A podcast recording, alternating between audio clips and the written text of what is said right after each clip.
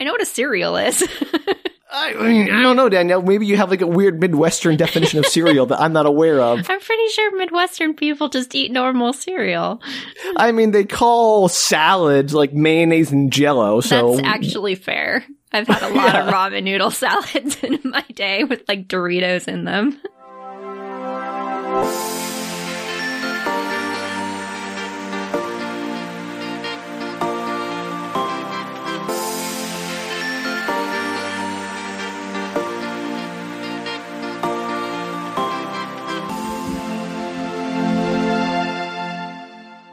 Hello and welcome to Book Retorts. I'm Sam, I'm Danielle. and this is a podcast about sharing weird media with your friends who aren't familiar with it. And I'm very excited today. We have a veritable classic of a movie, Highlander, which I was shocked to hear you hadn't seen before. I know it's it's a puzzle, a mystery. I think this is the kind of film I would have made you watch in high school. So it does seem like something we would have watched in high school. Yeah, I blame myself for this deficiency on your part. So we're going to correct that today, not by making you watch that movie, which I hope you might do after this, but at least I can tell you about it and express my joy for this piece of 80s cheese that I love. I'm super excited about this. Oh, me too. But before we get started, we just want to share a quick promo from some of our friends. Ich bin ein Science! Science! Cannabinoids, genetics, coronavirus, dogs. This is Petri Dish. We're a science podcast exploring complex subjects with clarity and evil humor. Join the scientific revolution. Join Petri Dish, dropping every Monday on anchor.fm slash Petri Dish.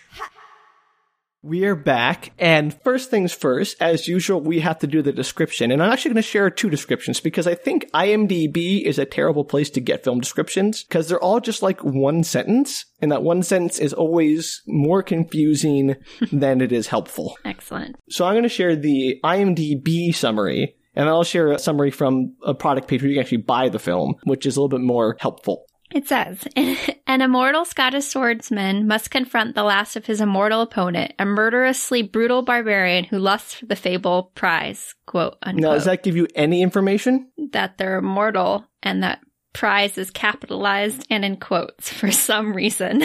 Right.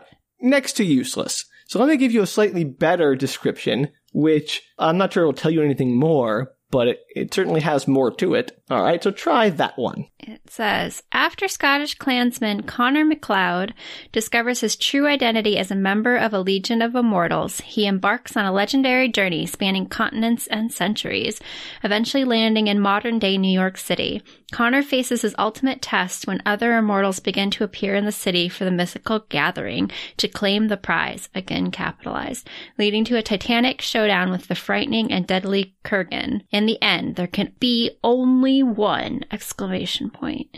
There's time travel? No. There's not? No.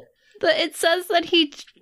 I mean, all right, there's technically time travel and that we're all traveling forward through time. it says that he had a legendary journey spanning continents and centuries, and then he ends up in Yeah. New York City. He's immortal. He lives a long time, Danielle. Oh, they're suggesting that he lives so long that he ends up in modern day New York City. Yes, and that is in fact the case. That makes more sense. Yeah, it's not a spoiler. It's not a spoiler to tell you that, but that's a much better description, I think, than the short sentence from IMDb. Absolutely. It's a completely different story. Yeah, it's one you'd actually might want to check out. And also one that apparently doesn't involve time travel, even though it really sounds like it does from that description, just so you know. The phrase modern day New York does imply time travel. I'll give you that. Thank you. But that would be true in any context. And also, modern is in quotes here because this is from 1986. So it's modern in that it's already like 30 some years behind us.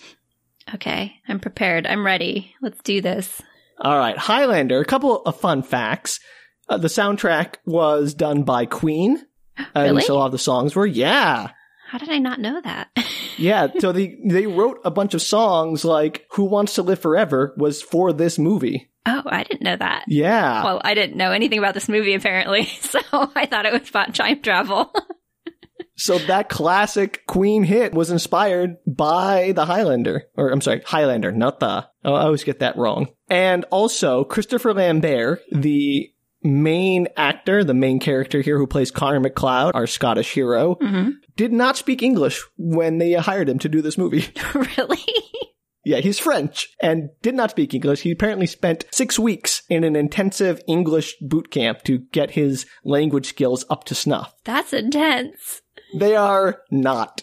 Oh. I mean, no, he speaks really good English, or at least he reads really good English lines, but his accent, as I'll cover in detail when we get to it, is nutso. This is exciting. All right, so we open with the red text, Highlander.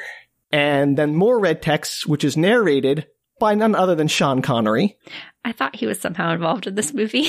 Oh, he very much is. And in fact, spoiler alert, he and Christopher Lambert became such good friends that in the sequel, he was the one person Christopher Lambert insisted come back and reprise his role. And in fact, according to the IMDb trivia page, which is always right, this was the only role that Sean Connery ever reprised aside from James Bond. like in the future movies, because there's more than one, right? Well, I don't know if he did it in three, four, five, or however many were, but at least in the immediate sequel, Highlander 2, he appeared. Okay. So, anyway, there's a big block of narration from Sean Connery. I again won't do the accent 'cause I don't want to embarrass myself or Scotland. You should do it.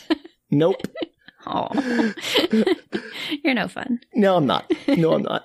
From the dawn of time we came, moving silently down through the centuries, living many secret lives, struggling to reach the time of the gathering, when the few who remain will battle to the last. No one has ever known we were among you, until now. Dun dun dun. So then, Queen's Princess of the Universe starts playing, and their opening credits roll. I want to see this movie so bad if it has a Queen soundtrack and is set in Scotland and has time travel that's not time travel. It's not time travel, but this is what I'm talking about here is the next thing that's going to become very obvious in the opening is that this movie jumps around a lot. It has scenes that just smash cut from scene to scene to scene and it'll go modern day New York, smash cut to 15th century Scotland, back to modern day New York for like two minutes and then back to Scotland. So I'm going to do my best to convey this jumping around, but it's going to be weird. Okay. So it cuts to a pro wrestling match. Uh huh. And it's there's big burly guy getting into the ring, and it's weirdly sexual because he's like taking off his robe in a kind of like come hither way, and it cuts to this girl sticking her tongue out, and then it cuts to a TV that's showing the wrestling match. But the TV's still in the arena where the wrestling match is taking place, and the camera sort of then flies over the crowd and does like a kind of like a helicopter shot, but it's not a helicopter. I think it's like a crane system or wires or something mm-hmm. goes over the crowd and everyone's cheering and it settles on this dour man in a trench coat sitting there while everyone else is cheering. He's just like not having a good time and he's broody as all heck. And it's just like, oh, hello, sad man in a cheering crowd of wrestling fans. Good to meet you. The man closes his eyes and there's a flashback to a brief battle in medieval Scotland. And then it keeps cutting between the man and Scotland like rapidly every like couple of seconds. It's cutting back and forth. And he gets up and he leaves the arena suddenly. He just like looks around and gets out like a rabbit who is startled. And he wanders into a parking garage. Everything's very dark and gritty. It has that 80s kind of grit to it. Uh huh. Like Teenage Mutant Ninja Turtles. Yes, like it's oddly dark. Like everything that's shot in New York is night or rainy or dark. There's no daylight in New York City. There is, I mean, they have some daylight scenes, but the overall feeling from the film is one of dark grittiness, which is great because it's a goofy movie and I love that. So he's walking through this parking garage and he's wandering around when suddenly a man in aviator glasses and a suit pops up behind him, just like appears and goes, McLeod! And then McLeod goes, Fasil! Wait! And then the dude just pulls out a sword and swings it at McLeod. As you do. As you do, just a big old sword under a coat, and he does it. And Are they in an empty space alleyway? I mean, it's, it's a parking garage attached Oh, to the that's right, you arena. I presume. Yeah. And there's no one there, but there are lots of cars. And McLeod pulls out a sword from under his trench coat, and they just go at it. Is that why he was wearing a trench coat? Because there was a sword under? Yes, yes, you're, you're putting all the pieces together, Danielle. It's great. and they fight, and it's kind of lackluster, and it's really funny because Fasil is in this black suit, and McLeod is in a trench coat, jeans, and sneakers, which is a heck of a combo. like a brown trench coat, not even like a cool trench coat. That's how I imagined it in my head, actually, weirdly. Good. It's like your default trench coat. It's the kind you would expect in any sort of film noir kind of thing. And it's great. So they fight, and every time their swords hit, they're like sparks go flying. Every time they hit anything, and apparently they hooked up batteries to the swords that like ran wires down the people's arms so they could get these sparks flying. And I love the 80s. Like off screen. I'm assuming not in the movie. Not in the movie, but like no, these special effects hooked to the batteries. So everything was sparks everywhere, which is ridiculous. How it? How does it spark? How does that work? Sorry, it's not related to the movie. I'm just curious. You have a battery in each thing. When they connect, it causes an arc. Like if you ever like touch the terminal of a battery Ah, yeah, together, that you makes get a spark. sense. Yeah, yeah. Electricity. It's Oh, great. That's interesting. So the swords are literally electrified, and it looks like it, but they're not in the movie, so it's very weird. Well, magic swords. Immortals, right? They're immortals, aren't they immortals? Well, you don't know that yet. Well, but I do from the description. Just pretend that didn't happen. And it's all very over the top. Like at one point, is swinging his sword and he hits a pipe and steam shoots in his face because steam pipes in parking garages. And Fasil is on top of a car hood and he puts his sword down, like backflips off the hood, then picks his sword back up. And there was no reason for him to do that backflip. It was just completely unnecessary, but it's great. And they're all flipping around. Like Fasil does this like big backflip. He's doing like a tumbling routine, just backflipping through the parking garage for some reason. and it's great. It's so good. And they're fighting and they're fighting. I won't go into much detail because it's kind of boring to retell a fight scene, but trust me, they're worth watching. I'm excited about this. I'm going to watch this later. I can already tell. yeah. Okay. Good. I've already done my job then. My job is done. I'm excited about this one. And so neither of them look like they're really confident in their sword fighting skills, although apparently they trained with sword fighting masters, but it kind of looks like, you know, Star Wars when Obi-Wan and Darth Vader in the first Star Wars movie are fighting and they kind of just sort of like poke at each other half-heartedly. That's kind of what it's like in some ways. Then other times just over the top like giant swings. Anyway, so McLeod eventually disarms Fasil, his opponent, and then just cuts his head off, just straight up chops his head clean off in one stroke. That was not going where I thought it was going. Yeah, where do you think it was going to go? I don't know. I just thought they had some long history and that the person would be around a lot longer, but apparently his head was just cut off. Unless they're immortals and they can live past getting their heads cut off. Nope. His head gets cut off. well. and then like that 80s blue lightning spark effect comes up and like come from the body of the seal and his body starts like shaking and lightning comes off of it. And the spotlight and a wind machine turn on because you see that McLeod now is in a spotlight and his hair is all blowing in the wind and the cars start to freak out and explosions go off. He's going, oh, as the lightning surrounds him. And then it all sort of dies down and then he runs away. McLeod just runs away out of the parking lot after he stashes his sword in the roof of the parking garage. Why didn't he just put it back under his trench coat? Danielle, I don't know. Well, That was my question. Got from. Why do you stash the sword in the parking garage? Maybe he, we'll see. It was a smart idea later. And apparently he's clairvoyant because he had to see this coming. But apparently we'll get to that. There's a whole other stuff. We had to go back in time first, Danielle, because now after that daring fight scene, we travel back to medieval Scotland, 1536. Okay. where McLeod is riding to battle and he's got long, gorgeous hair, which he doesn't have in the future. It's short, which is very sad. That is sad. And he is the chief or some high muckety muck in the clan McLeod. And someone, I think his cousin says, Are you scared, Connor? And he answers with an accent that I can only describe as unique. So now you do the accents. Look, Sean Connery's too famous. I'm not going to try to do many accents, but I just got to try to do Christopher Lambert's accent because I'm not going to get it right because it is too special and too unique to be replicated. But something like, "No, cousin Dougal, I'm not," and he's just sort of like got this weird Sounds sort like of Arnold Schwarzenegger. I kind of know it's like it has a sort of weird clipped way of speaking that like the cadence is wrong for English. Uh-huh. Like it's not bad. It's just a native speaker hears and goes, there's just something I can't put my finger on that makes it sound not quite right. At least he's trying. He is. He's doing a good job. For someone who didn't speak six English weeks, six yeah. weeks ago, yeah, right. It's, I mean, very impressive.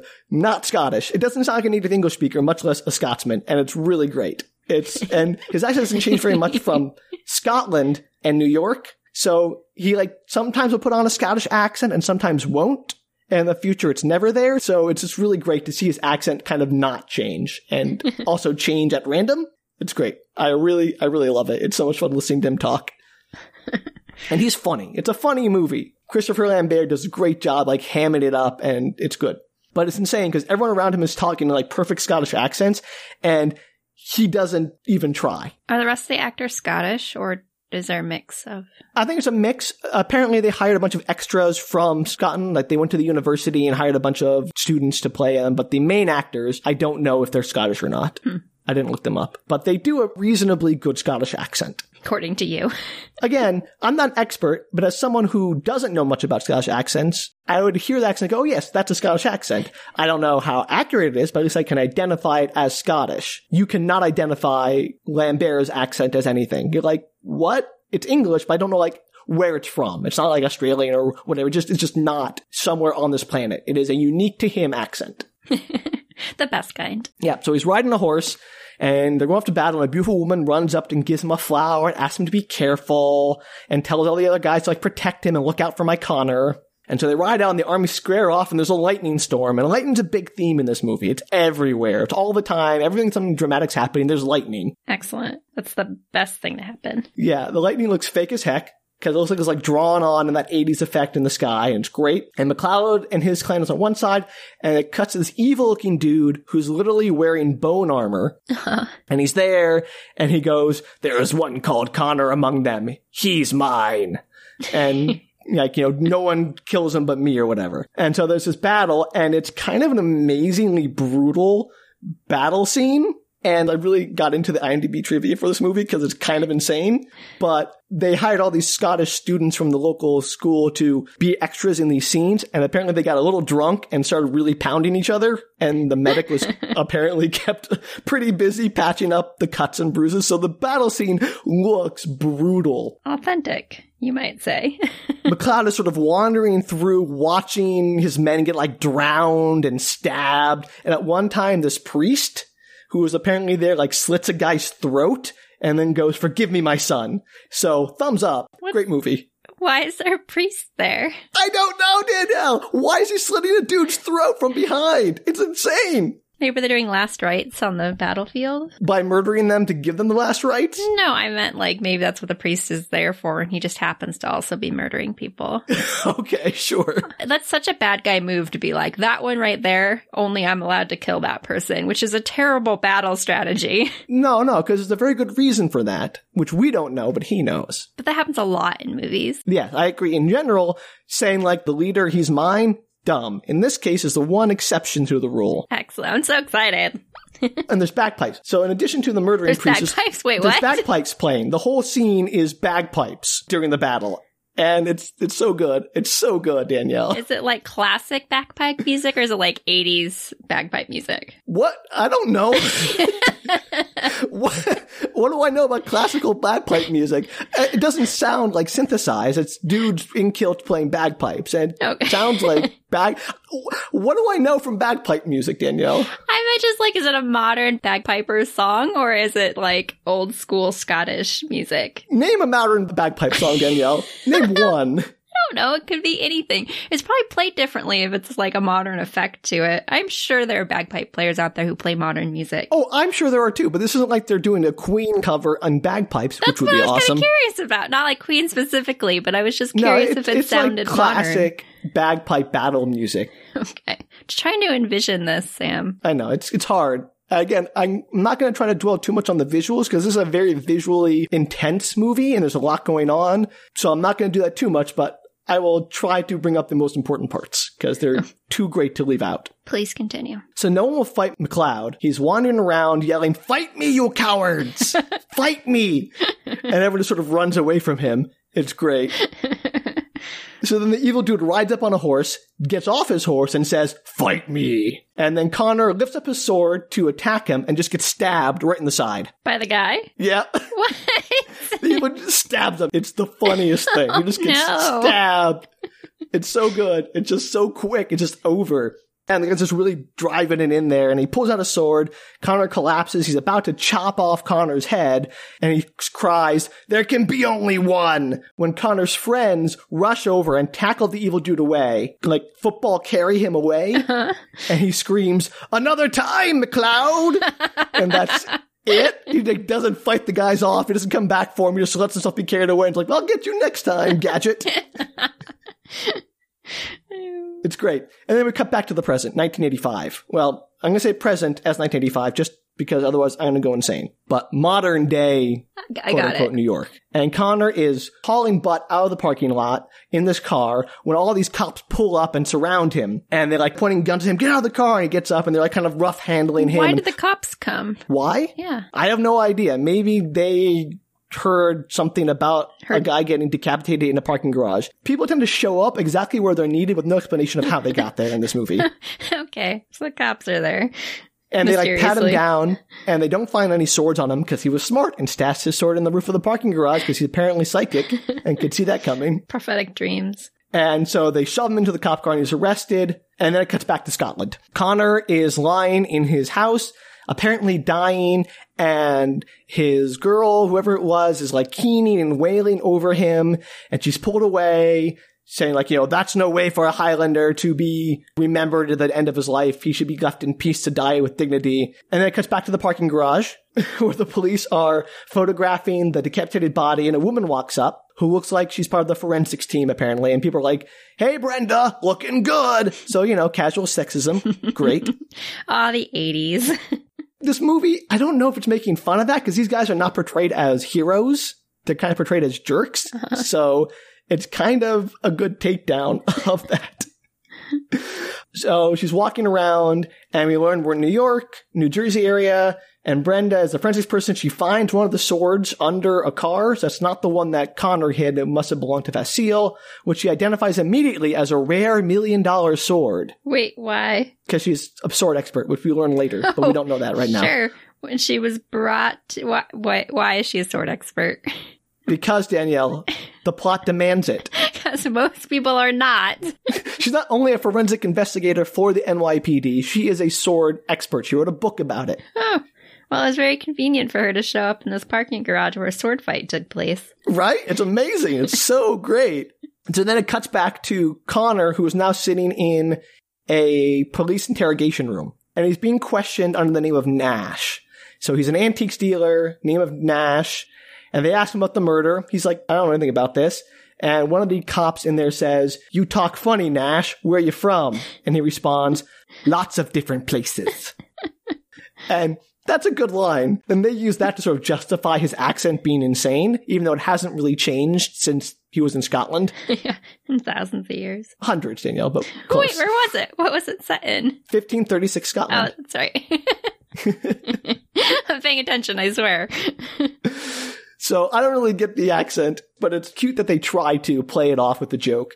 And there's some casual homophobia from the cop who's like, well, you're there trying to get some tail. And Connor beats the crap out of him. There's a fight. And then after they break up the cop and Connor, who I'll call Nash or Connor, after they break up the fight, Nash asks, am I under arrest? And they go, no. And he's like, then we're through. And he walks out. But also, why isn't he under arrest?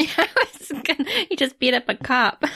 He- well, there was that, but also he was just found at the site of a murder, the only person in there trying to drive away, fleeing the scene of a murder.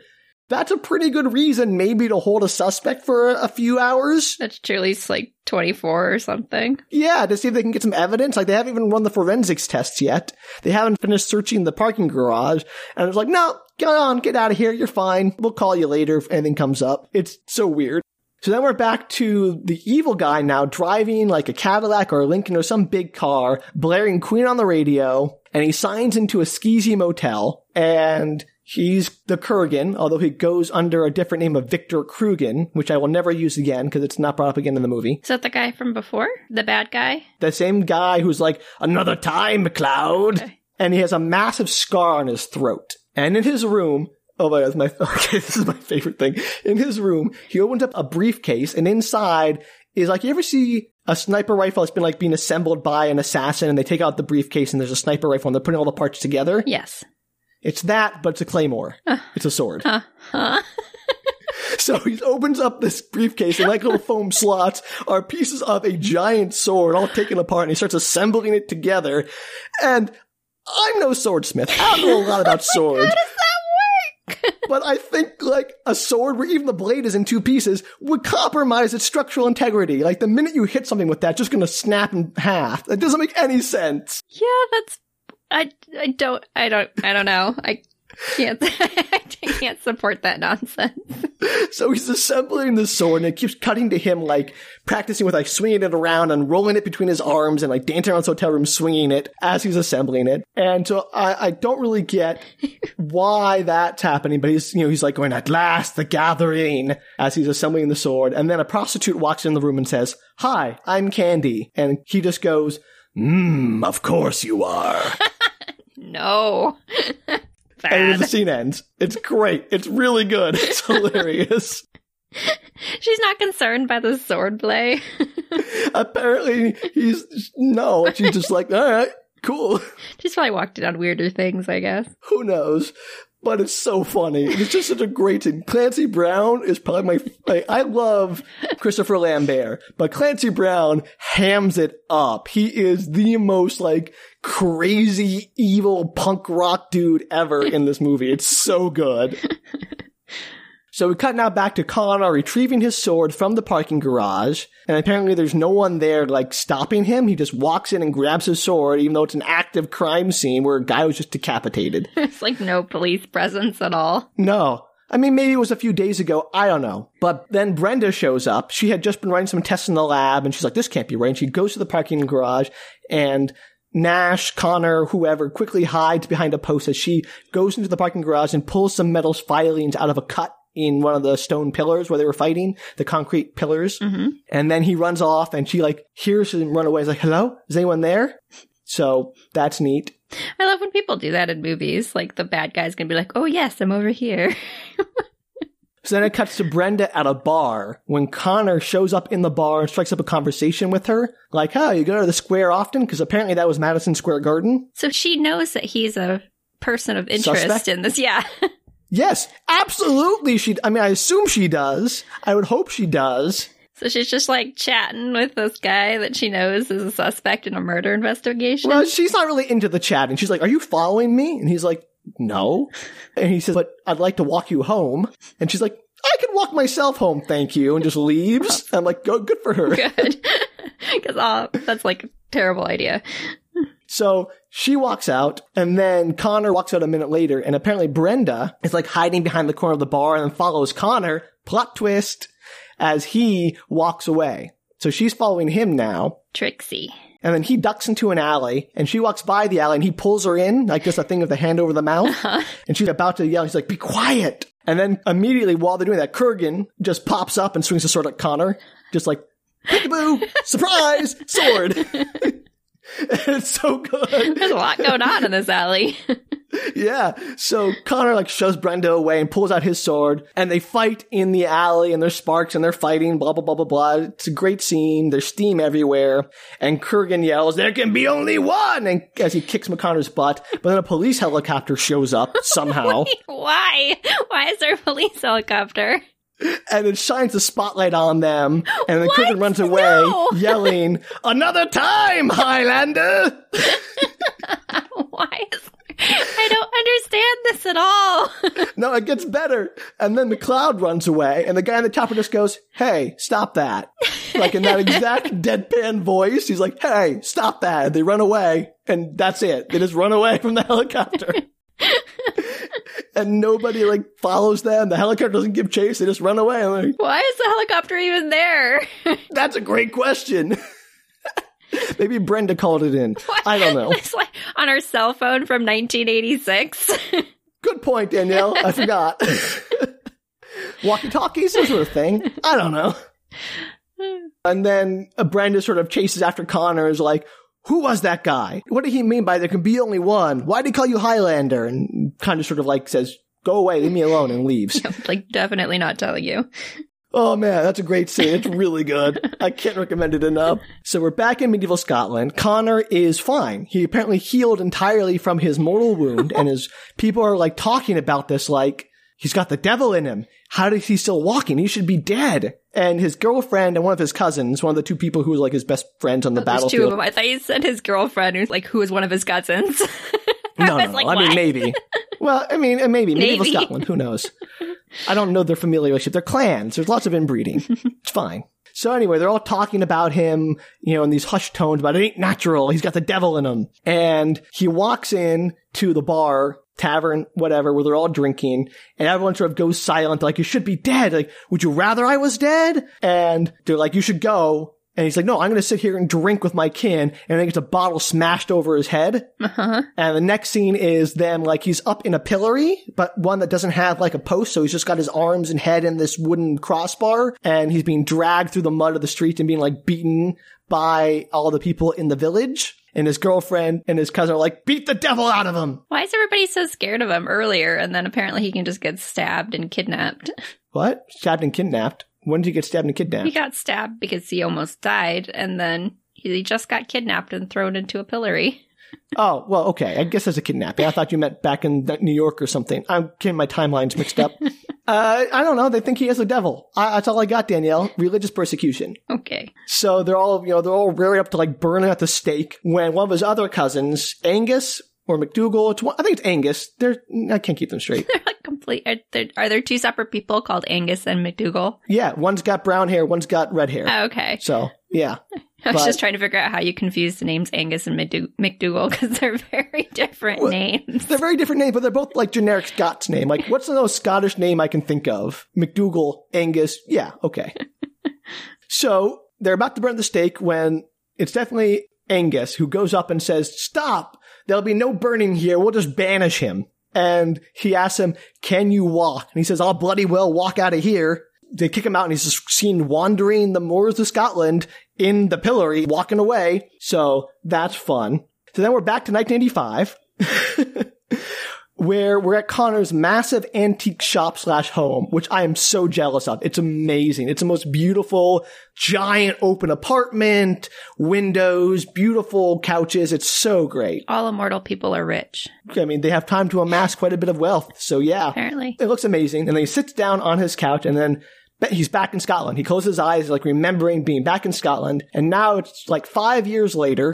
He's living in a small stone tower with another girl working as a blacksmith. The girl is named Heather.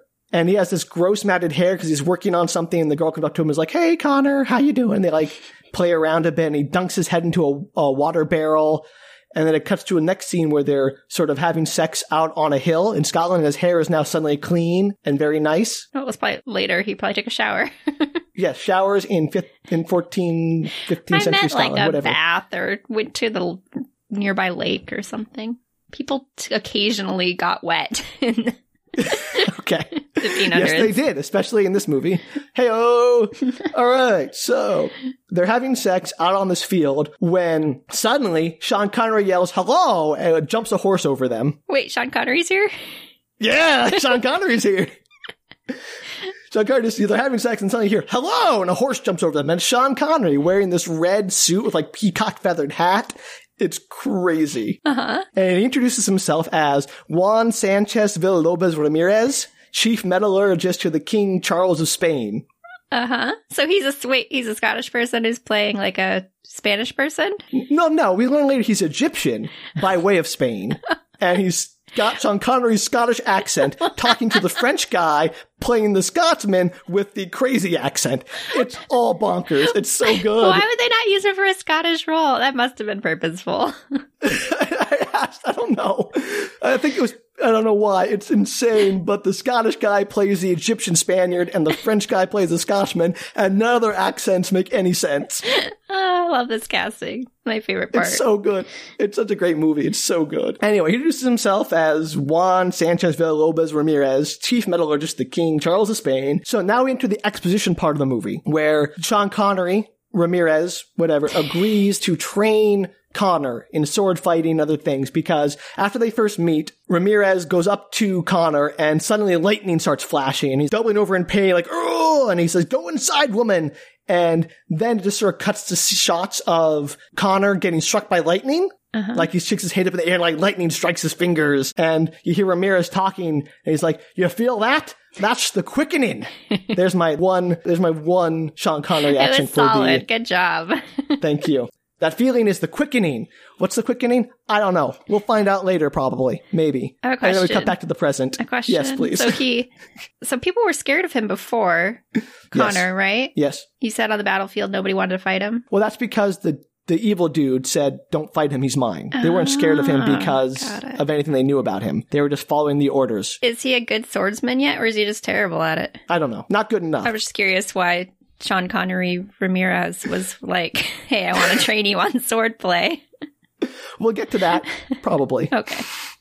But there's a lot more 1985 to get through to get back to 1530. I guess it's 1541 now. Anyway, so we're back to the present, and Connor is polishing his sword, not a euphemism, and he's and he's reading a book by Brenda about ancient metallurgy and sword making. So he knows who she is because he's reading her book. How did he find her book? Google wasn't a thing. Apparently, and he says this later in the movie, he has an extensive library. It just happened to have that one. I guess there's probably not a huge collection of very specific sword books. Yeah, and he's a dude who's into swords, clearly. So he would have sword books. I'll, I'll, I'll take, I'll buy it, whatever. So he's doing that, and then it flashes back to Ramirez has Connor on a boat. They're rowing out in the middle of a lake, and Connor's like, "I don't like being out here. I'm, I can't swim." And he's standing up like he's doing a balance test on the boat, and they're bantering back and forth. He calls Ramirez uh, a haggis or a Spanish peacock, which is great because he doesn't sound Spanish in the least.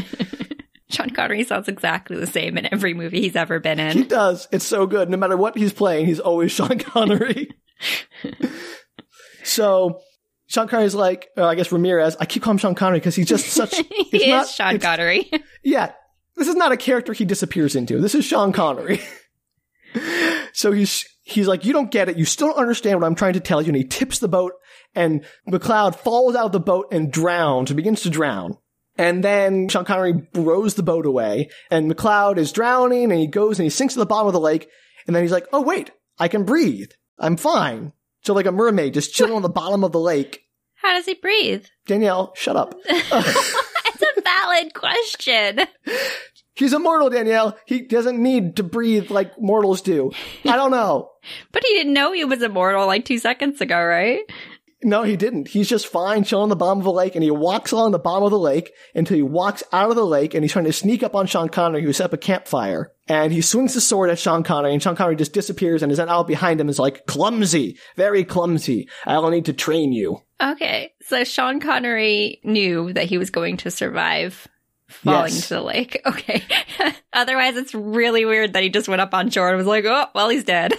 Yeah, no. Sean Connery knows. So Sean Connery tells him that he's an immortal, and Sean Connery is also another immortal. And he was born in like, you know, BC Egypt and then has lived 2000 some years and has been you know, wandering around since then. And he's come to train him. And Ramirez explains that there are some immortals born. Why? Don't ask questions. It just happens. and people will fear and hate them. They have power and they have to learn to hide their power. And they're all being pulled towards the gathering when only a few of them remain and they will fight to the death for the prize. What's the prize, Danielle? Don't ask questions. it doesn't matter. It's a prize. It's a prize. We want it. okay, so do more immortals like recognize other immortals? It seems like they all know each other. So that's what the quickening is. It's like the sensation you have when you're near another immortal you can sort of feel the pull towards them. Okay. And the only way to kill a mortal is to decapitate them. Well, good thing he decapitated that dude. And they have to fight until there's only one left at the gathering. There can be only one. So this is like a death match, Hunger Games yeah, like a battle royale. Yeah, exactly. Okay. He also tells them that they're safe on holy ground. It's tradition. None of us will violate that law. But why? Also, what's holy ground? Because some ground is holy to everybody, right? That's true, So that's unclear to me. but not relevant to the plot, I'm assuming. I, I mean, there's one scene in the church later where they don't fight because holy ground. Right, but they But, take it yeah. like a really specific version of Holy Ground. I guess it's never really expanded upon. Anyway, so they can't fight on holy ground. So then it does this training montage kind of thing where Sean Connery is training McLeod in sword fighting. And then there's this weird scene at the end of it where they're on a beach and there's a stag and Sean Connery is telling him, feel the stag, become one with the stag, feel its blood in your veins. and I'm not sure what's going on. He's like, I feel it. And they start running off down the beach, apparently very fast because they now have stag speed. like, does it only work with stags? That was my question. It is never brought up again. So it's just like yep. a one-off thing. It's uh, just something that happens. It's just sort of to highlight that they're special. I mean, it kind of is at the very end explained, but Mm, not really. That seems like a scene that would have ended up on the cutting room floor. It did not. So Ramirez advises McLeod to leave his wife, his partner Heather, because she, one, will grow old and die, and he won't, because he's immortal. Also, they can't have children, because apparently the immortals are sterile. okay. Sure. No, no babies for them. Can't have other immortals. Nope, apparently not. So Ramirez explains that he's over 2,000 years old, and his last wife was a Japanese princess, and the Japanese princess's dad made him a very special sword, and then he was shattered when she died. So it's better just to leave and not watch his loved ones grow old and die. Connor doesn't really agree, so he decides to stay and be with Heather. But Ramirez further explains that there's this evil dude tracking him down, the guy he saw on the plane, or initially, the evil guy, the Kurgan. He explains that he's from a race of people called the Kurgans who are from way back in time. So his name is Kurgan and he's from a race called the Kurgans? no, they just call him the Kurgan. Okay. He's, he never gets a name. He just call him the Kurgan. And they're from Russia, like the steppes of Russia. It's a brutal ancient race, and he is super evil and very powerful. He's the most powerful of the immortals. And if he wins the prize, it'll be darkness for the whole world forever. I still don't know what the prize is. Apparently, it's bad if he gets it. Do we ever find out what the prize is? Kinda. Okay. Don't spoil it. It's fine. I was just curious. I'm just gonna leave it at that. So there's some more shots of McLeod and Heather. You know, they're in the village, they're having a good time. Heather sees some kids and is like wistful at them, and Connor starts to feel a little bit of pang of guilt. And it cuts to a scene where Heather and Ramirez are drinking in the tower, and Connor's not there. They're just having some fun, drinking wine. And suddenly the Kurgan shows up, and he busts in through the door, and they fight. And it's a really great scene because they're in this big stone tower. The tower is basically being torn apart while they're fighting. They, they, swing their swords and they knock down the walls of the tower and it's slowly being destroyed. Are the swords that powerful? I don't know, apparently. if like, you're I immortal wielding them, Normal swordplay like would not knock down walls. it would absolutely not knock down walls. But there's lightning flashing and these guys are uh, immortal, powerful beings, I guess. So they're fighting, and Ramirez manages to slice the Kurgan's throat, which is where he got that lovely scar, and actually changes his voice. So he talks much more gruffly now in the in the future than he did before his throat got slit. We like continuity. Yeah, Clancy Brown really pulling out all the stops there. and they tear apart the tower, and eventually it's just the staircase left of the tower, and they're on it, and it's Ramirez on the staircase and the Kurgan on the staircase, and Ramirez gets bested, his sword gets knocked away, and the Kurgan cuts off his head, and that same sort of lightning thing happens, where the body explodes in lightning, and the Kurgan gets like, all the lightning goes into him, and the tower collapses under lightning, and then Heather sort of walks towards where the Kurgan was buried under rubble, which, bad idea. Maybe run away. But then the Kurgan sticks his hand out and grabs Heather, and it's implied that he attacks her. Oh no, Sean Connery's dead. Heather's dead. Well, it's much worse than that. Uh, the entire tower is collapsed. Yeah. And then we're back in the present. Brenda, the forensics person, shows up at Connor's antique shop and is questioning his secretary. And then Connor shows up and says, have dinner with me. And she's like, fine, come to my place for dinner. Which, what? So she's questioning the secretary just about him. He's like, where is Nash? I gotta talk to Nash. He has some questions he has to answer for me. Uh-huh. And then Nash shows up and she's like, you have questions. We can talk at dinner. This is the worst idea. Again, he's a suspect in a murder. Yeah, no kidding. She's like, yeah, just come to my apartment for dinner. What would happen, like, if this went to trial? Like, you'd be in so much trouble as a cop? Or, Oh, this is awful. She's, she's so fired. So then it cuts to a police station where one of the cops is telling the lieutenant they saw Brenda in Nash's shop talking to Nash. And then it cuts to McLeod in a dark room and his secretary walks up to him and apparently she knows he's immortal because she's like, you live forever, but you can't always hide from me or whatever. And then it cuts to a flash. so, wait, does he, did he just find out that she knew that he was immortal or has she known no, no. for a while? She's known for, we're going to find out right now. Okay. because it cuts to a flashback of World War II, where Connor is running through a battlefield in Europe in World War II, and he ducks into a bombed out barn. Was he conscripted? Why is he in the army? I don't know, Danielle. He's just there. He He's just in hanging a battlefield. Just hanging out in a battlefield. Who knows? And he finds a scared child under some rubble in this barn. She's maybe five or six, and she speaks perfect English. They both do, because Europe, I guess. Uh-huh. and he asks her what happened. She says, everybody's dead. So in a very deadpan way, it's kind of like Newt in Aliens about like they mostly come out at night. Mostly come out at night. Mostly. Yeah, exactly. And it's really great. And so he picks her up and says, you know, come with me. I'll keep you safe. And as they're walking away, this Nazi officer just machine guns him in the back, just blasts him. And he falls over and pretends to be dead. And the girl's like, you're not dead. And he's like, shh. and the Nazi officer walks over to him and he like knocks the officer down, takes the machine gun, points it at the officer. And the officer says something in German. And Connor's like, whatever you say, Jack, you're the bastard race. And then blasts him away. it's intense. It's really great. It's so like quippy and over the top, like a parody almost of action movies. And so apparently that little girl is the secretary in New York. And so like his adopted daughter in name of Rachel. So she's like 40, 50s now, older. Yeah, yeah. She's pretty old. She's in her 50s. And in the present, Rachel says that he's lonely and he can't hide it from her. And then the scene ends. So then it's at Brenda's house. So he goes to dinner at Brenda's house and she set up a secret tape recorder and hidden a gun in her room, which apparently she thinks is enough to do something. I don't know what her plan is. terrible. I- It's seriously a terrible idea. No, never invite a murder suspect that you have no idea who he is to your house. Or even if he wasn't a murder suspect and you just saw this like weird epic sword battle in an alleyway. Right. Also a bad idea. Yeah. None of this is a good idea. Her danger sense is no bueno. So he comes to her house, he shows up, and she's like, Can I take your trench coat? And he's like, Nope, I'll, I'll keep it on. Because apparently there's a sword in there, I'm guessing. Uh-huh. Not suspicious at all. Yeah, and what I come across yet is this movie's pretty funny. Like, there's all these little looks that happen. For instance, Connor passes in the hallway of Brenda's apartment a painting of a Scottish guy in a kilt and sort of makes like eyes at the camera, like lifts his eyebrows. He goes, hmm. And it's pretty funny. so after Brenda leaves to go put on her earrings or something, he takes off his coat and there's no sword. So I'm not so sure why. He comes o- he comes over and she's like, "Excuse me, I have to go put on my earrings." yes, exactly. what? What? And then- let's leave the murder suspect alone in the living room. This is a good idea. it does not go well. So he's poking around and he takes off his coat again, like I said, and there's no sword. So I'm not sure why he insisted on keeping it on. Is it a magic invisible sword? Can you just pull it out of random places? Yeah, their swords must be like hidden. Maybe Somehow it's one of those in their, like, body cavities. swords. Danielle, we've established that. Only the Kurgan has the collapsible sword. He's the special one. well, apparently you can make one. Maybe he has one too. Sure. All right, Danielle, let's go with that.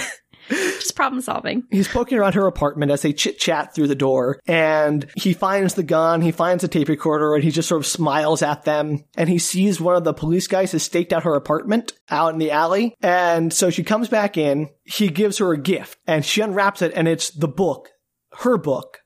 And so he's like, Oh, I know who you are because I have your book. Because she's like, Oh, he gifted her her own book. it's kind of like a, um, Surprise! I know who you are. yeah, gift. yeah, it wasn't like an actual gift. It was like, yeah, I see what you're trying to do, but I got you because she's like, oh, I work for the Met and I'm a curator there and I have questions about old swords. And he's like, no, it says in your bio here you work for the NYPD, so I know who you are. That's a dramatic, revealing way to Yeah. to state that. And she's like, you bastard. And he's like, okay, I know who you are. You're working with the police. And she's like, I'm not working with the police. She's like, why are they parked outside your door? And she's like, what? There are? And so she's taken by surprise by that. And he's about to storm out and she's like, I don't care about finding a murderer. I only care about finding that sword. Because apparently that sword is some kind of non-existent legendary sword that shouldn't exist. It was this is a sword that she found in the parking garage, not the sword right? she found. She found a sword, but not the one that he has. She found the other sword that belonged to Fasil, not the one that belonged to Connor, which he hid in the ceiling. right. And she found So she's interested in finding the sword, or he's interested. in she's interested in finding the sword because she found like fragments of it in the alley, and apparently, and when she analyzed them, the sword was too old to exist. Like it is using techniques that weren't invented for hundreds of years after when it was dated. But it's like finding some amazing piece of technology back in the caveman era, like a car during the, the Renaissance or whatever. So it's something to make her career. Do you think you could actually find out all that information from a little bit of metal in the? No. I mean maybe. Maybe. I don't know. I'm not a metallurgist, but I imagine it would take more than a day. yeah, that's definitely true. We can agree on that one. I don't know what the timeline is. I don't know how many days have passed because it keeps cutting back and forth. So I don't know if in like 1995 it's cutting back to like weeks or days later. So I don't know. But anyway, so apparently she does not care about her job as a forensics investigator or finding a murderer. She only wants to find the sword to like help her career. Uh-huh. And Connor's like, you only care about yourself and storms out. Why is she also a forensic analyst for the police department if she has a career as a book writer with Danielle, It's like very weirdly divergent. it's a very probably it's a niche Career book. I don't think it makes a lot of money. I don't think it's going to be like a bestseller. That's probably true. Yeah. All right. Poof. But she seems like she could make it a career. I bet she could like go around and do speeches and stuff, conventions. I don't know. Those things probably exist. Well, you can be her career advisor, Danielle, when you talk to her. She needs to market herself better. That's what really needs to happen in this story. Maybe she's humble, Danielle. I don't know. It doesn't matter. That's what she is. you can be humble and market yourself. maybe she doesn't like, maybe she's not humble, shy. okay. Anyway, so it flashes back to the destroyed tower, and Queen's, Who Wants to Live Forever, is playing through this next sort of montage. And as Heather and Connor, they're, they're rebuilding their lives together. Heather starts growing old, while Connor doesn't. She becomes an old woman, and She doesn't think it's weird. Does she know that he's immortal now? I'm assuming at some point she figured I it think she figures it out because she's like, "Why do you stay with me, my young, beautiful Connor?" And he's like, "Because I love you as much now as the first day." And it's actually a pretty touching scene with the music Mm-hmm. as he watches her die. And so, you know, props to the movie for actually pulling out some actual emotion. Yeah, it's very sad, and, and he like buries her and leaves his sword, his original claymore, in the dirt as like her gravestone, and walks away. And then it cuts back to the modern day where McLeod is meeting a guy in Central Park on a bridge who's another immortal. They're just all over the place. Well, they're all being drawn to New York because of the gathering. right. Of course, it's in New York. Yes, of course, it's in modern day New York. and they do this cute little thing where they walk up to each other and they both have their hands in their trench coats and then they pull them out and they're empty and they go, ah, and they hug. Actually, I shouldn't say they're empty. Connor's is empty. The other guy pulls out a flask. So, you know, I like him better. As they discuss, But they have to kill each other eventually, right? That's the idea. Otherwise, that sucks. So they discussed that the gathering is here, and the other guy's like, we should have a party. And McLeod's like, I remember the last time we had a party. And it flashes back now to like 17 something, 1789, and it's McLeod on this English hillside, it looks like. And he's about to duel a guy in a wig, like a like a prim and proper dandy, and they're having a duel. And he's drunk mm-hmm. off his butt. He's like falling over until he holds his sword, and his powdered wig is sort of coming off. And they're like, "Ready?" And go, and he gets stabbed immediately and falls over. And the guy's like, "Okay, great." So wipe his sword, and then he gets back up, and the guy's like, "What?" And he stabs him again. And he falls back over, and that happens a few times. He getting stabbed and falls over, then gets back up, and eventually he apologizes, like, "I'm sorry I called your wife those nasty names. I sincerely regret," it," and just walks away. it's really great. And the noble guy is really ticked off, and he shoots his footman in the back as his footman brings him a pistol to shoot McLeod, and it's just really weird. I wonder if that would ever get old, like pranking people Yeah, for yeah. immortality. So this, I thought it was a really great scene because it shows him like using his powers for dickishness, which is, I would probably do. Which we would all do, Yeah. let's be honest. Absolutely. and it's really funny. It has nothing to do with the plot. It does nothing to further the plot anyway. It's just a really funny scene that they kept in, and I'm glad they did. So the next thing that happens is some guy with a bunch of guns is tooling around in a Firebird around New York, and he sees two people sword fighting in an alley, and he pulls over and he grabs some guns. He's like, Clearly an ex-marine gun nut guy on a vigilante thing going on. I was like, what the heck? and it's Kurgan fighting the guy McLeod was speaking to in Central Park. And they're fighting. the friends. Yeah, the friend. And they're fighting, and the Marine goes up and sees them fighting, and he's like yelling at them to stop, and they just completely ignore him because duh. and the Kurgan cuts the head off of the other guy, and the Marine oh, just no. open fires into him and shoots him a bunch. And that does nothing because he just gets back up and brutally stabs the Marine guy and like lifts him up on his sword, like throws him across the alley from his sword. It's pretty awful. And then You know, to be fair, like I don't think he should have died, but also like really should he have stopped and gone gone like I'm gonna go stop this sword fight from happening by myself with some guns. It is a vigilante move. and then the lightning comes up where the corpse lightning happens, which was kind enough to wait until all this happened to start. So uh, that was very delayed. it was. And it's super violent this time. Like windows are exploding outwards. A manhole cover shoots up into the air and explodes. It's great. Is it getting worse because there are less and less immortals? I- I'm guessing either that or the Kurgan like, makes it more violent or something. I don't know.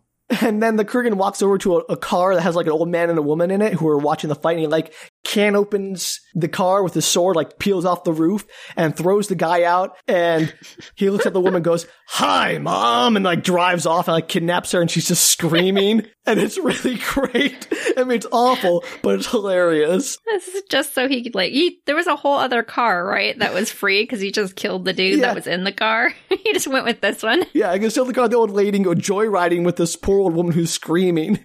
And the guy runs after going, Hey, my car! Not his wife, his car. I hate my wife. this movie is genius. It's it's so good. oh my gosh. It's so good. So the scene ends and it cuts to the hospital where the Marine survived and he's talking to the cops and they're interviewing him. They show him a picture of McLeod and like, is this the guy who you saw fighting? He's like, no, that wasn't him. And he gives him a description of the Kurgan. So like, damn, we have the wrong guy. That other guy that we let go really wasn't the perpetrator. I mean, who knows? There could be other perpetrators. So it then cuts to Brenda, who's going to a public records to find the birth certificate for Nash. And then she finds it and then goes talk to the doctor who delivered Nash. And he just tells her everything she wants to know. Apparently there's no HIPAA protections or whatever. He's just like, oh yes, I remember delivering that baby. It was an unwed mother and she died in childbirth and then the baby died shortly afterwards. So cool. Good, good thing you just told this random woman all this stuff about one of your old dead patients. Good job, doctor. She's like super committed to Yeah. to finding out what's up with this guy. Yeah, but she doesn't do anything with the police. Like, this is all just her. She worked with the police, but she doesn't clue them in ever once to what's going on. Well, she saw all the lightning stuff, didn't she? When she was in the alleyway. No, because no one died there. No, they just had the fight. Yeah, and then the ran away because the helicopter showed up, Danielle. Oh, that's right. That's right. How can I forget the helicopter? Sorry. yeah, yeah, yeah. So she's getting to dig deeper and she uncovers this pattern of people who have been willing this house Connor lives into each other. So each one of them is using the birth certificate of someone who died immediately after being born, essentially. Right. That's how it works. And she goes up That's how you get fake social security numbers. Yep. And she goes to this computer geek guy and has him look up all the deeds to the house. And he does the thing where he brings up all the signatures on the 80s computer. So it's like the green fluorescent CRT monitor and it's all the green signatures. And it does that thing where like starts pulling out letters one at a time for each of the signatures and putting them down in a box in the bottom. And it reassembles, you know, Nash's name. And it's like, oh, perfect match for the handwriting. It's great. It's really stupid. It's great. And she's like, wow, I guess this is big. And so then it cuts to a church and Connor's in this church and he lights a candle both for his dead wife and for his friend Ramirez, who the Kurgan killed. And the Kurgan finds him in the church and says to Connor, it's just you and me now. We're the last ones. That was quick. Yeah. And the Kurgan is like, some nuns walk by and he's going like, ah, ah, ah, ah," to the nuns and like causing a scene. And he brags about killing Connor's friend Ramirez and how he raped his wife. And the Kurgan's like, oh wait, that wasn't Ramirez's wife, that was your wife. And they almost fight, but the Kurgan reminds him that this is holy ground, they can't fight here. So the Kurgan stops the fight, which I did not expect. Uh huh. Well, apparently it's a really strict rule. Yeah. I don't know why the Kurgan's just like, okay, bye. And Connor's like, I'll be outside if you want to fight. And the Kurgan's like, no, we'll fight later. For some reason. How often does this thing happen? The thing, what is it called again? The Gathering? The Gathering. Once. This is I it. think I'd This be is the able to only remember one. that.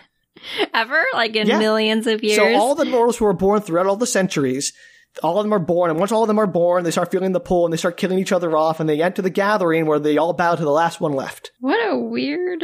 Wait, they all bow to the last one left? Battle. Battle to the last one left. Oh, battle. I was like, wait, you said that there was only one. That's a terrible way to keep immortals going as a species or whatever Well, they, they, can't are. reproduce, Danielle. I know, but they keep getting born. You think that, like, Apparently, having only there's a one- purpose to this. this. plot doesn't make sense, There's a purpose where there's going to be a set number of immortals born, and they're going to fight to the death, and when there's one left, they get the prize. This does make a really long planned battle royale. Yeah, that's pretty much all it is, Danielle. Thousands of years. Yeah, that's it. It's like there's some god up in the sky that's like, this is going to take 8,000 years to complete. It's Danielle, going to be great. Oh, I can't wait to do Highlander 2 because it tries to explain all of this and it somehow makes it much worse. Yeah, I need to know. I need to know why. It's great. Highlander 2. We're going to do that. In- maybe, I don't know when, but we'll do it. okay. Looking forward to the explanation. I have questions. Yeah. So after McLeod leaves the church, the Kurgan is continuing to make a scene. Like a priest walks up and is like, this is the house of God. And he's like, ah, and he like yells a speech about it's better to burn out than to fade away and then leaves. He's so great. He's probably my favorite part of the movie is the Kurgan and his complete over the top cheesiness. So then it cuts to Brenda, who's confronting Connor at his home, and she's in the shop, like in his house. She's like, I found all this stuff. What's going on? And Connor explains that he's an immortal, and he says with He his just jumps right yeah, into like, it, doesn't I'm he? immortal. He's like, I cannot die. I'm 500 years old. I cannot die. He says, and then he says with his best Scottish accent, I am Colin MacLeod of the Clan MacLeod, and I'm immortal. And then he gives her a knife and holds her hand while he stabs himself with the knife to prove that he's immortal. Like she asked for proof. No, she didn't. He just does it. That's what I mean. Like she asked for proof. And so as he pulls the knife out and they start looking in each other's eyes, and somehow this totally makes her super hot for him, and they have sex. Why?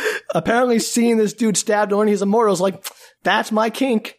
That's such an odd um, choice.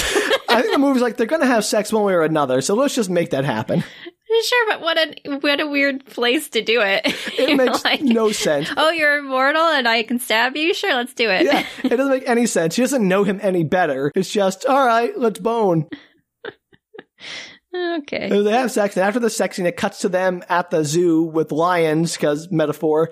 And she's very blasé about all this. He's like, "So you're immortal? That's fine." But why can't we be together? He's like, we can't get involved because I can't get my heart broken again. I can't get involved with someone else. And she's like, okay, I guess that's it then. We're just no, not going to date or anything. We just had sex that one time with an immortal and I'm cool with that. They could be friends with benefits. Or not, apparently. I don't know. So then it's Brenda walking into her apartment, and as she's walking up the stairs to her apartment, the Kurgan is there waiting for her somehow. ah! And he chases her through her house, and it's pretty scary. And he kidnaps her, and he takes her on a joyride in this car, screaming, and she's yelling, and he's driving through oncoming traffic and just being completely nutso. And it's really What- a fun scene. And then she what faints. happened to the old lady? Who knows? She is never mentioned again. Oh no. Poor old lady. Uh, she's- I hope she left her husband. right? so then Brenda faints, and it cuts to Connor listening to a tape the Kurgan made of, being like, I have your girl, she's a screamer, which part should I cut off first? I'll be waiting. Did he like voicemail it? Like, how did he get a copy of this tape? I don't know, Danielle, it just happens to have a tape. He mailed it to her, dropped it off, I don't know. Dropped it off at his apartment. Yeah, just mailed like, it to him, dropped it off, I don't know. you think there's proof of life in there? No, there isn't, except for her screaming on the tape. Oh, well, that's kind of, sort of proof of Well, life, I guess. who knows when the tape was at made? that specific moment. Yeah. So Connor's like, all right, time for the ending. He gears up and he says to Rachel, secretary daughter, there are papers in my dresser that'll give you everything, power of attorney. And she's like, you're not coming back, are you? Even if you win, you're not coming back. And he just leaves. and so then it cuts to Connor on a roof where Brenda is chained to the giant Silvercup Studios sign, which is a big neon sign, a famous New York building. And Connor somehow knows they're up there and climbs up to this roof. And How did he find them? maybe it was on the tape, Danielle. I don't know. Or maybe it was the immortal sense. Maybe it was the immortal, the quickening.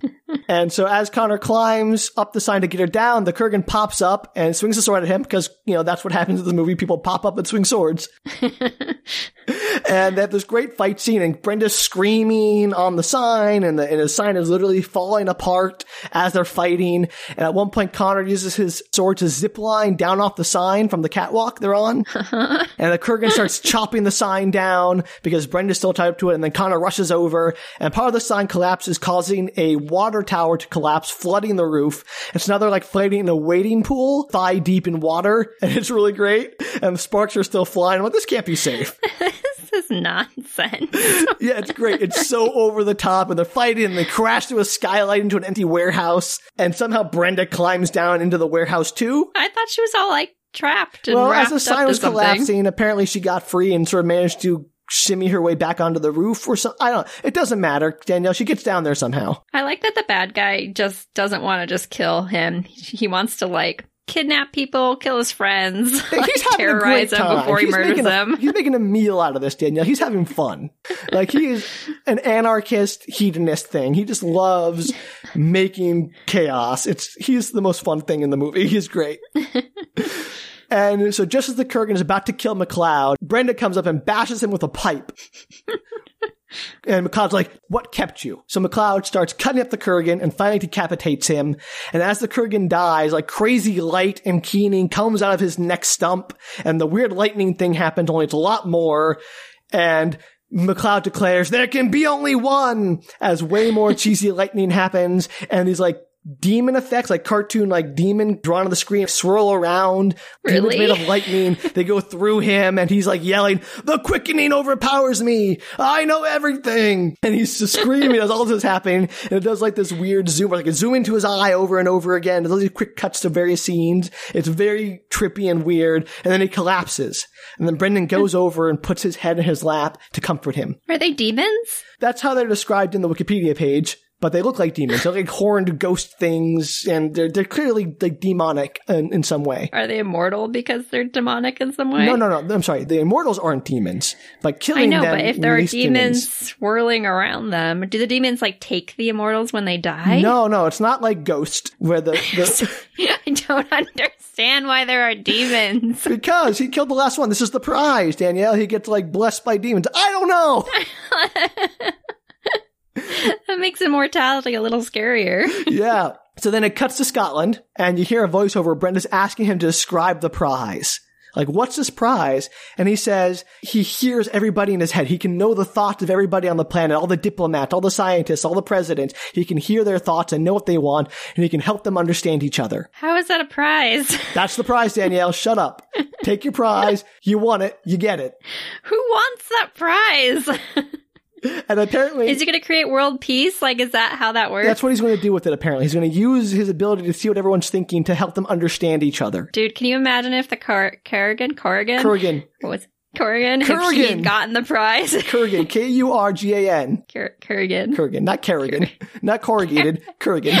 Sorry, Kurrigan. No, no, there's no ura. It's Kurgan. Kurgan. Two syllables.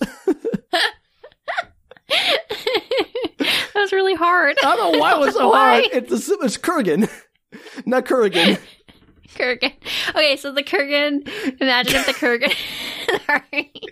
Imagine if the Kurgan had gotten The prize. the prize. Yeah, the whole world would have blown up. Yeah, that's the idea.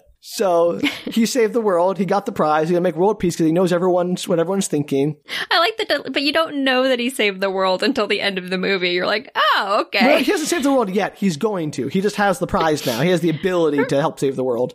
Right, but you don't realize that those are like the, the that's the threat of the whole movie is that if the bad guy wins, that he could kill the entire well, no, planet. it says that Ramirez says if the Kurgan wins the prize, there'll be darkness for all the mortals forever. I don't think you said that. I did say that. I 100% said that. that was a really long time ago. It was. It was back in the beginning of the movie. A lot of things happened since then. There were like helicopters and magic Yeah, lightning. it was and just at the very beginning when Ramirez was doing his big exposition dump about you're an immortal. I was born in ancient Egypt and lived in Spain now, so it was it was a while ago. but yes, it's made clear that if the Kurgan wins, it's going to be bad, but we don't know why it's going to be bad. well, good thing that he didn't win then. Yes, and so along with all the telepathy, the other parts of the prize is he's now both mortal and fecund again, so he can have babies and he will age and die. So What a weird prize. I, I mean, you can kind of see it as the prize of being like, hey, now you can live a normal life, you can love again, or whatever. But what if you were like super into being immortal and then Yeah. your prize is bonus, you're not immortal Yeah, anymore? kind of a crap prize, not gonna lie. That's really funny. And there's this voiceover with Sean Connery, and it does all these flashbacks to scenes with Sean Connery in the movie. So it's just like, again, showing scenes of Sean Connery that he was in, nothing new.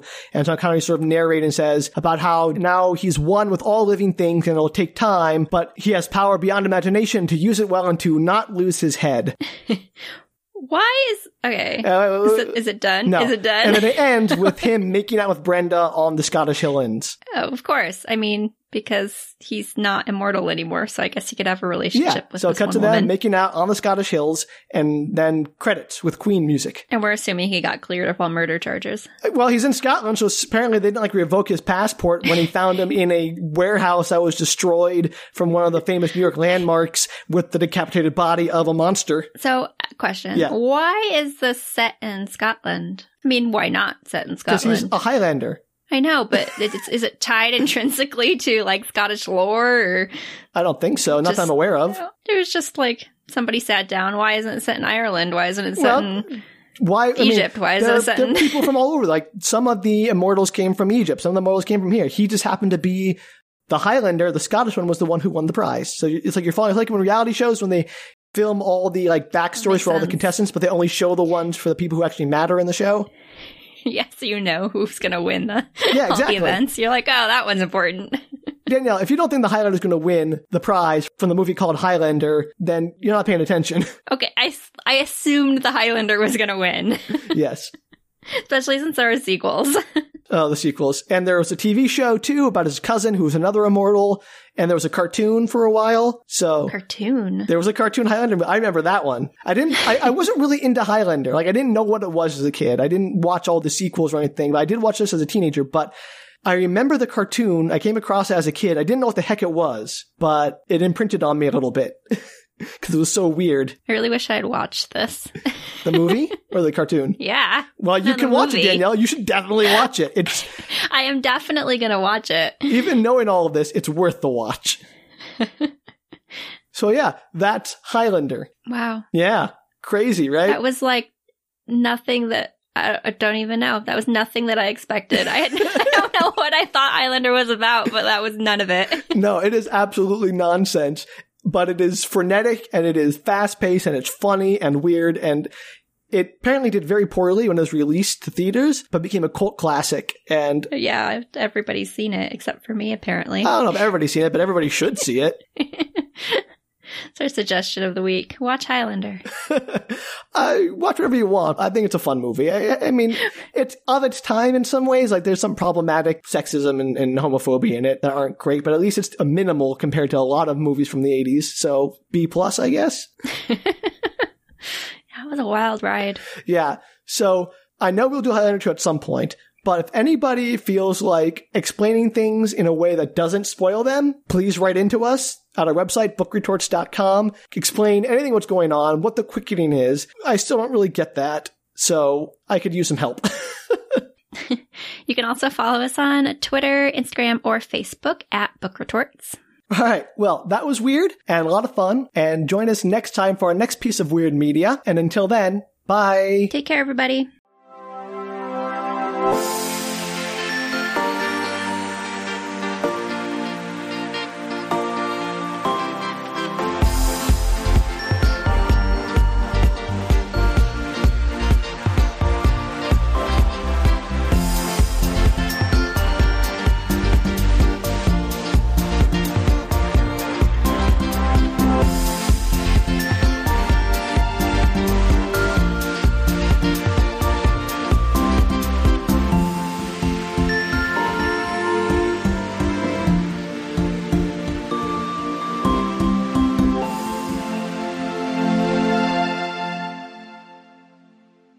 Your consternation throughout this movie was excellent. yeah. I mean, I'd heard all those phrases before, like the quickening and the gathering and stuff, but I didn't know what be any only of them one. meant. yeah, like I've heard stuff from it, but I had literally like no context when people talk about it. You're like, uh huh, sure, the quickening.